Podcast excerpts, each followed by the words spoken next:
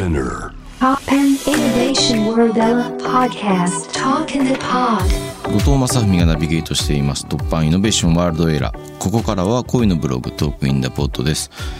今回お話しするのは映画。重力の光についてです。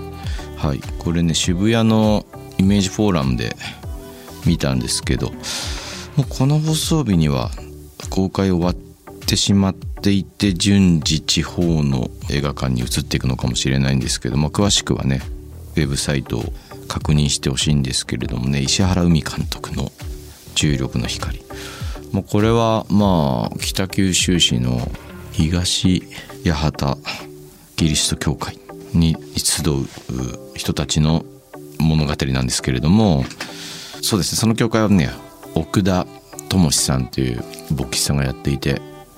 まあ、放牧っていうね NPO 団体もやられていて、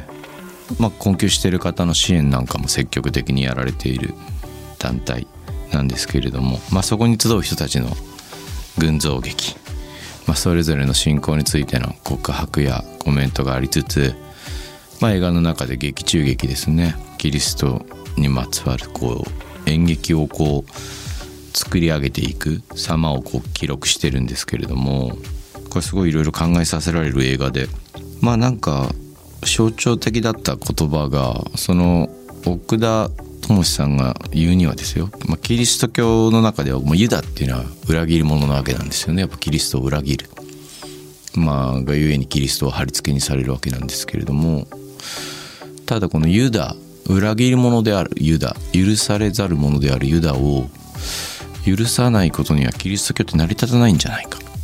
っていうような話を、まあ、これは何だろうな。はっきりとまあその奥田さんは、まあ、自分はそういう解釈であるってことは異端なんじゃないかとこということを意識した上で語ってると思いますけれども。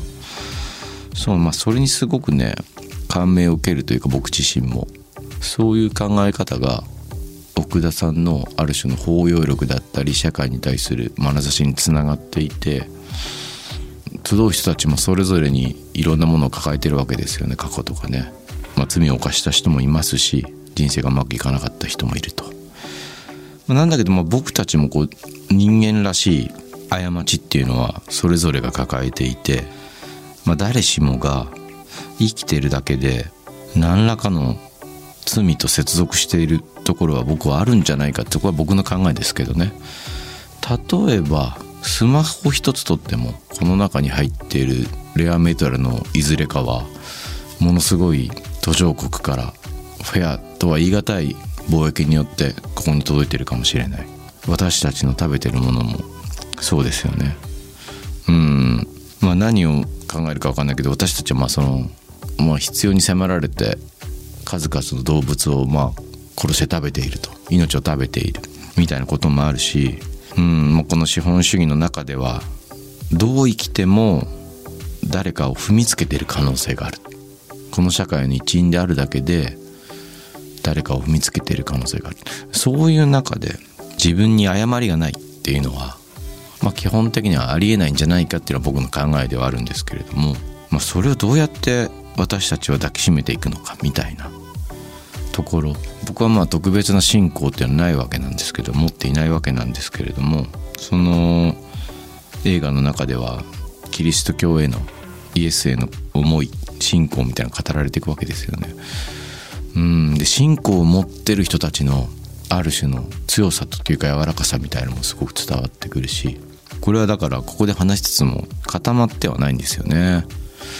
そうだから私たちが誰かを許したり許さなかったりすることっていうのはそういう信仰を持ってる人たちからすると、まあ、ちょっとお門違いというか許すか許さないかは神が決めるみたいな。これ例えば浄土真宗とか僕はまあなんかあの本とか読むのが好きでやっぱ親鸞の言葉とかね言わんは悪人をやって言葉ありますけれども何て言ったらいいんですかねその言葉をうまく翻訳するのは難しいんですけれどもうん、私がは善人であるって思うことのある種の醜悪さというかね救われるためにはその自分のこの持っているさっき話したようなある種の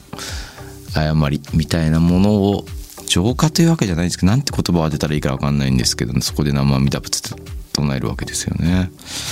まあ、そういう視点に立つとこう他人を断罪するっていう方向に矢印が向かない。だからまあその僕は言葉はまとまらないんですけれどもこの映画を見て彼らがそのコミュニティの中で育んでいる人付き合いっていうのは僕たちが日々例えばネットの中とかソーシャルネットワークサービスだったり Twitter の中とかで接している言葉の向きとは全然違うんだってことに気がつくというかね。それとは全く反対のどうやって私たちの間違いだったり過ちだったりとかねそういったものをお互いに抱きしめて歩んでいけるのかみたいな人間ですからね。成人なんていないんですよはっきり言えば。うん。そういう中で僕たちはこういうテクノロジーいろんなものが発達した社会の中でどうやって歩んでいくのがいいのかっていうヒントになるなと思ったんです映画を見てね。うん。ちの心のありようみたいなものを示すような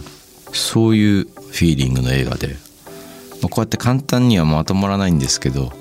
新しい問いが立ったっていうかね映画を見て何か解決するわけじゃなくて自分の中でこうこれからの歩み方に対する問いが立つような映画でまあそれってすごい重要かなみたいな感じがするんですよね。とにかく何か作品を見て本を読んだりして一つの答えが見つからないといけないっていうか結論を持たないといけないみたいなことってまあ本当に表現に対する接し方として正しいのかっていうのは常々悩むことですけど、まあ、もちろんそれは違うわけで私たちはなんかこう問いを与えてくれるような作品っていうのはやっぱり素晴らしいなとその映画を見て思いました。